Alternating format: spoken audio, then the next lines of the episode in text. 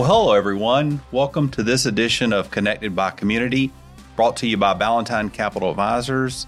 I'm Brian Ballantine, and I'm here with Anthony Colincheco. And today we're excited to have joining us Mike Chibbaro from Battlefield Leadership. And I don't think I butchered that, so that's okay, right. Did a good job. good. um, so, welcome to the show, Mike. Glad to have you. Thanks for having me. And uh, we hope to talk about a lot of really cool stuff today. We kind of talked a little bit before we started rolling the cameras and the video. So, uh, but before we jump into those things, tell those folks that don't know you, you know, are you from the area? Are you married, kids, grandkids, all that kind of wonderful stuff? Sure. Thank you. Uh, so, yes, I'm unique in that I am from the area, born and raised in Greenville. Um, spent my entire career with Ernst & Young, CPA firm, 31 years. Uh, a lot of that was in different roles that took me outside of Greenville, kind of traveled the country. Uh, but uh, always the best part about travel was coming back home to Greenville, which I love. Uh, wife and three boys. Uh, now got five grandkids, uh, all local here, so so very blessed by that. But I'll tell you, I um, I retired early from my accounting career. got out while I still had some degree of sanity, and now uh, my passion is really around leadership development. And that's how I uh, joined up with a company called Battlefield Leadership, doing experiential leadership training using the metaphor of history to do that. That's kind of unique. Um, so maybe tell us what that means and how does that look? Yeah, yeah.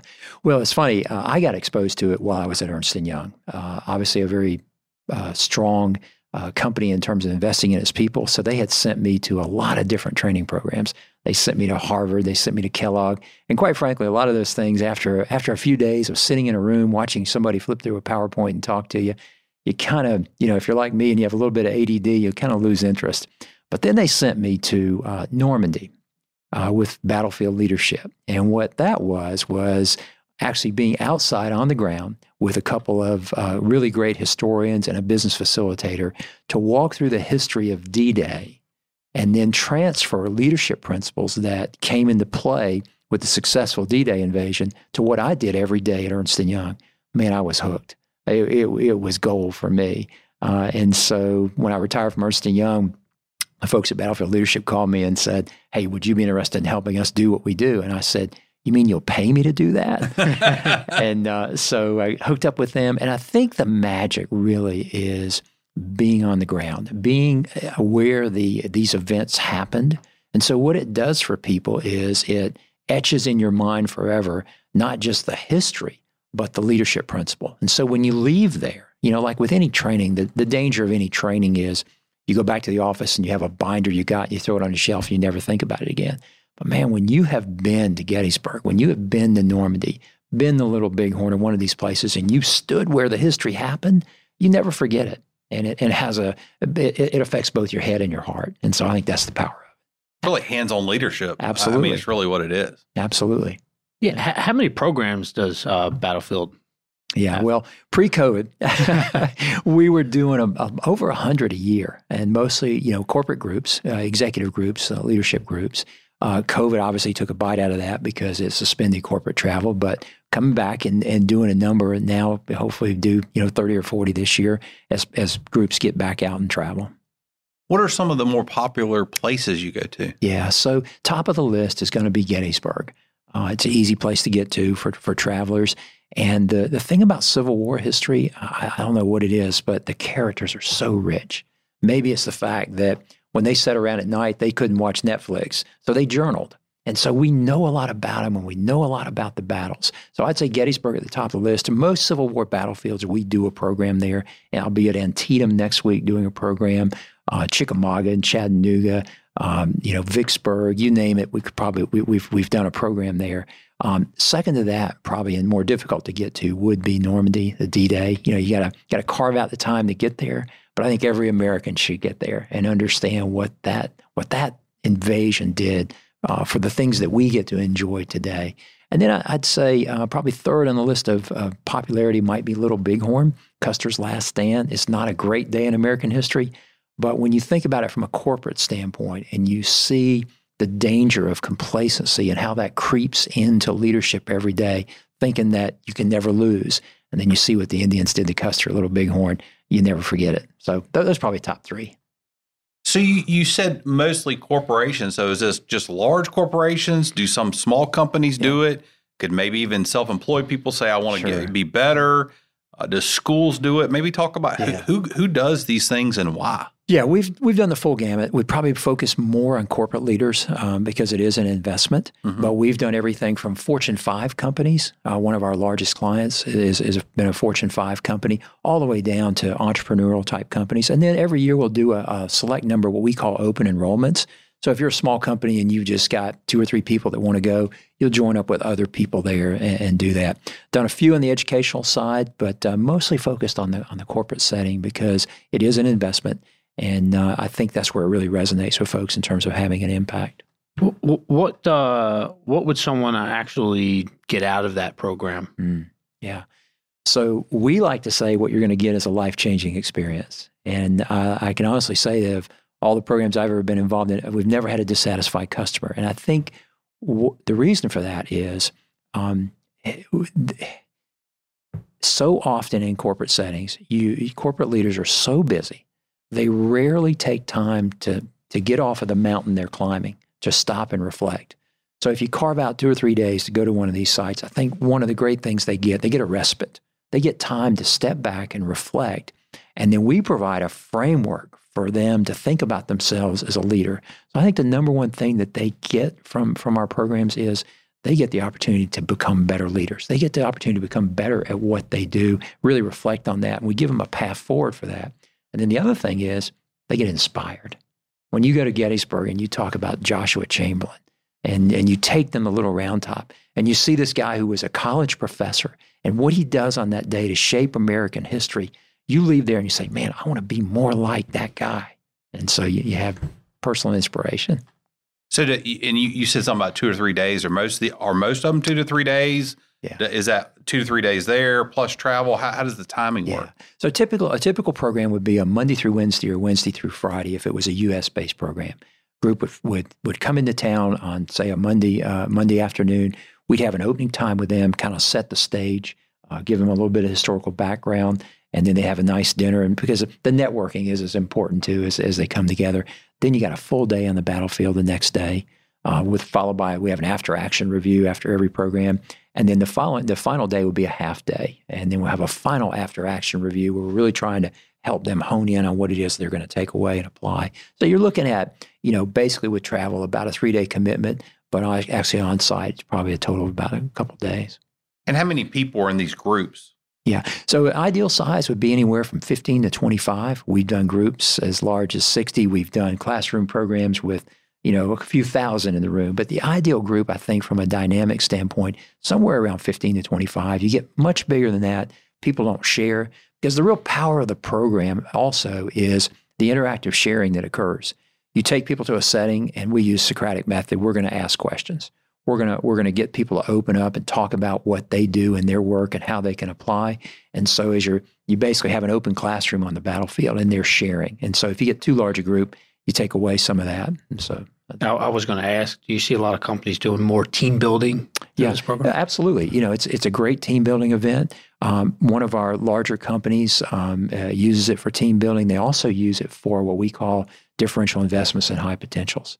So if you've got a group of high potential leaders and you want to do something really special for them, you'll send them to one of our programs. And even uh, one client uses uh, what they call a leadership journey. So they'll set up a succession of multiple programs where over the course of a year, they'll take them to Gettysburg. They'll take them a little bighorn and they might cap it off with a trip to Normandy or, or somewhere else. So, yeah.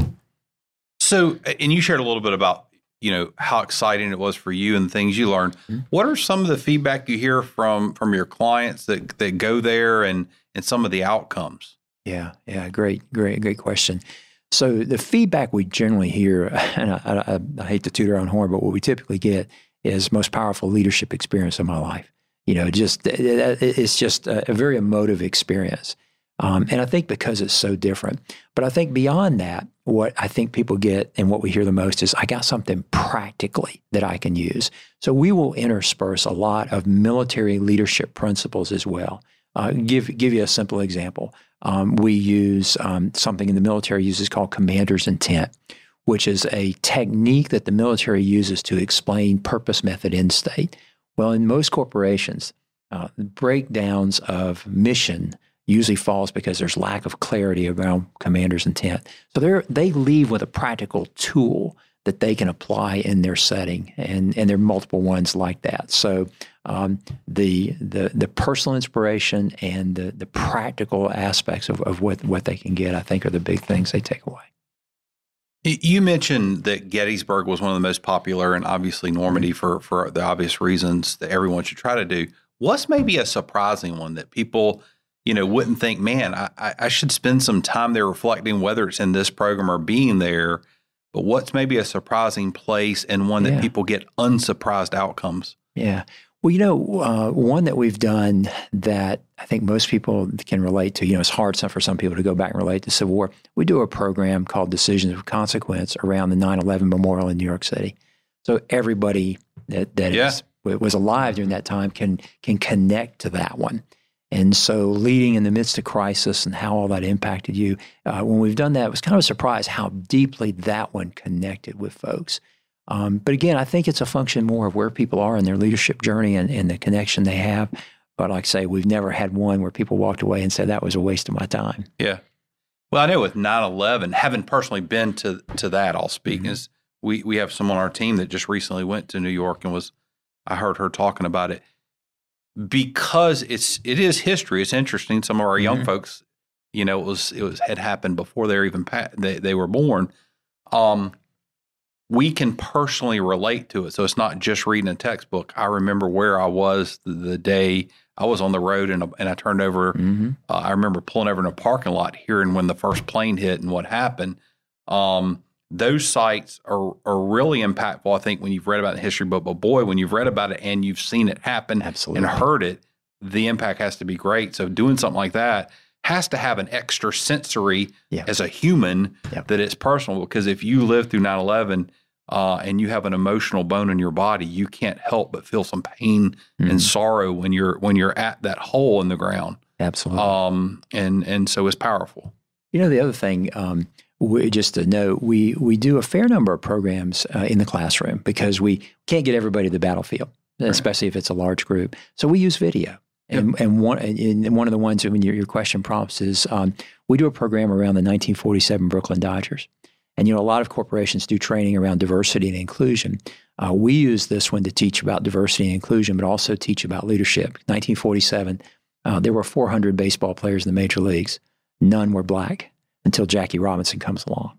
So we use the story of Branch Rickey and Jackie Robinson and the Brooklyn Dodgers and how they integrated him to, to their team to teach about how a team can work more effectively when, when they do become more diverse. That one and the other one in the classroom that's very popular is the story of Sir Ernest Shackleton and the Antarctic uh, adventurer. He uh, went to the South Pole uh, in 1914, went for a trip that was supposed to last three months. It lasted 684 days and he returned everybody alive, which was very rare. And it's a wonderful metaphor about leadership and building team unity. Those are done in the classroom and and, is, and, and can have the same effect.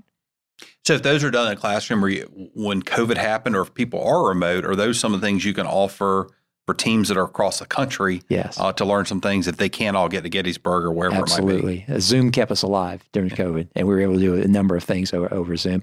It's not the full effect of being there, Right. but uh, thank goodness for Hollywood because they can bring it alive through video, and we use a lot of videos to do that. To jump into another topic, you, you love writing books. I love telling stories. I don't know, you How- know? so, how many books you have, and what, what are you Yeah, writing about? Yeah. So uh, one of the things, I, I, just to give you an intro for that. So when I retired from Ernst and Young, and again I got out with my sanity, got out at a little bit early age, a- and retirement's not the right word because I knew there were many things I wanted to do post career, and um, I never should have been an accountant. I became an accountant because I had a first generation Italian immigrant father who said, "You better get a job when you get out of college." and, and you know, I, I wanted to be a sports writer. I love sports. So when I got out of accounting, I said, "Hey, it's my chance. I'll write a book." So I've written three sports history books. My wife likes to say she's married to a worst selling author. Um, they're they're not you know I'm not trying to make a name or anything, but they were stories that I felt needed to be told and needed to be preserved. I think um, you know the sad thing is when stories die with people. And so um, I'll just mention the latest one. The, the latest book is called Voices of Meadowbrook Park. So if you're in Greenville and you go down to Unity Park, my hope was that people who go to Unity Park will understand the history of that area, not just from the the black community that uh, that was served down there, but the baseball history. And this is where it connected with me. So in the ground where Unity Park is was a ballpark called Meadowbrook Park from 1938 to 1942, built by a Baltimore businessman by the name of Joseph Cambria, an Italian immigrant.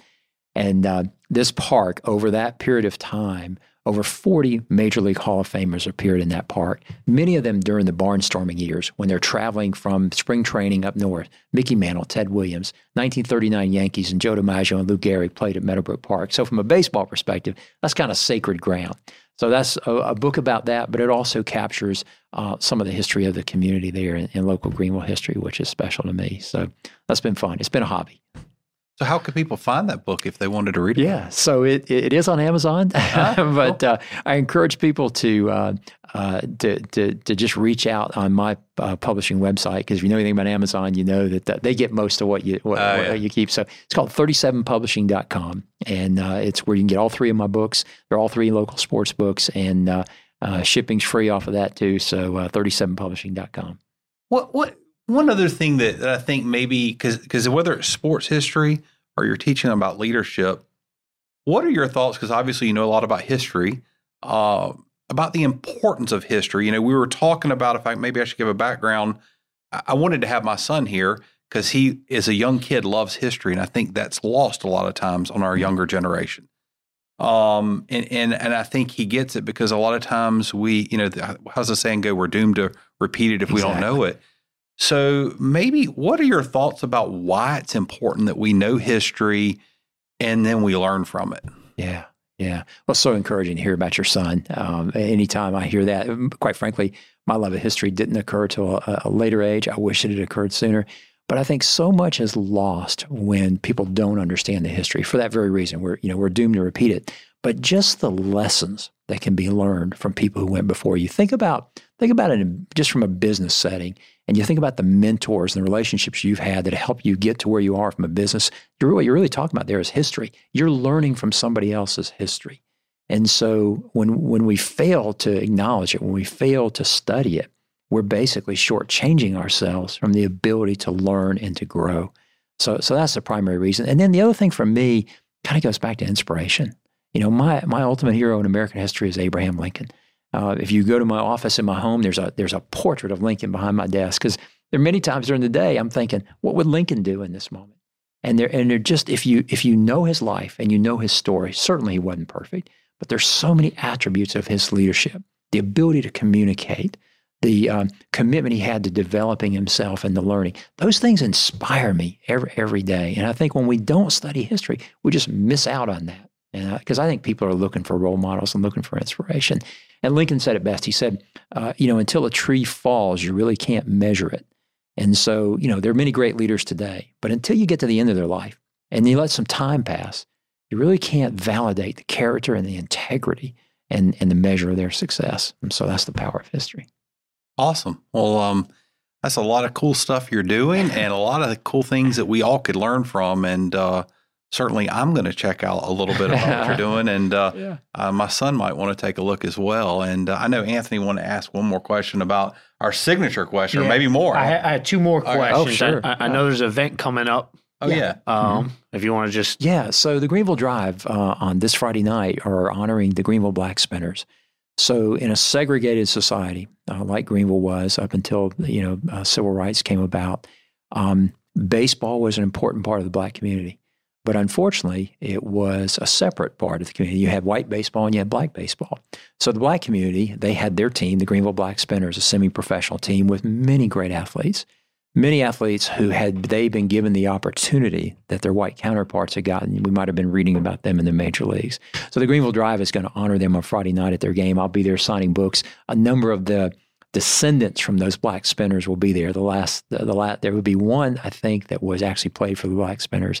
So it's going to be a great night. The driver going to wear commemorative black spinner uniforms. So that's at, at the drive stadium, 7, uh, 705 first pitch, I think. That's awesome. Yeah. And then the signature question that we ask everyone what makes you tick? Yeah. Yeah. Well, for me, I, it, it, it uh, can't uh, escape my faith on that. Uh, you know, uh, I'm a I'm a I'm a Christ follower, and everything stems from that. And so, the from a leadership perspective, just put it in context. The greatest leader ever was Jesus Christ. He took 12 ordinary men who were not the sharpest knives in the drawer, and he changed the course of history. How did he? How did he do that? Well, we could we could talk for hours. And so, uh, you know, for me, that's where I draw my inspiration. That's where I draw uh, uh, my my fortune in life, my my blessing in life, all comes from my relationship with Christ. And so that that's where it comes from first and foremost. But then to carry that further, um, you know, again, I have this passion around leadership because whether it's a business, church, a family, a school, everything sort of rises and falls based on leadership. So, in the time I have left here on earth, I hope I can make some investment in helping leaders get better at what they do. So, that's what drives me every day. Great stuff, man. I'm inspired just listening to you. So, and I, I don't, Good. with hearing that answer, that I don't know the name of the book. I should know. I've read, I've read it. Uh, the greatest man that ever lived. Uh, it's on our reading list at work. Og Mandino. Um, you know, uh, about and then uh, the richest man that ever lived, King Solomon. Mm-hmm. And so it uses some of these biblical stories about sure. leadership. They're great. I don't know if, if you've. Yeah, there's also a book called Lead Like Jesus, and yeah. uh, you know, and and and you know, the other thing about that is who was the best storyteller ever? It was Jesus Christ. Right. He started with parables, right? And that that and so we stole it with battlefield leadership, the ability to connect with people with something that might be relevant with to them through the power of story. So Okay, great. Okay. Awesome. Well, thanks so much for being here. And maybe for those that want to find out more about what you're doing on the battlefield, uh, sure. uh, could you tell them how, how to reach Absolutely. out to you or find Absolutely. you? Absolutely. Yeah. So if you're interested in uh, getting involved with battlefield leadership, or perhaps you've got a group that would like be interested in some leadership training, go to battlefieldleadership.com. Uh, it's battlefieldleadership.com. And uh, you'll see our website and everything you need to know there, all our programs, all our facilitators, the information uh, is there. Um, and then if you want to just reach out to me personally, uh, mike.chibbaro at battlefieldleadership.com. Thanks again, Mike. We appreciate it. Thank you for having me. Absolutely. And for everyone out there, go out and find our website, uh, or excuse me, our, uh, our social media post on Instagram, Facebook, YouTube, and all the various social media platforms uh, and podcast platforms. And until we see you next time, go out and make our community great.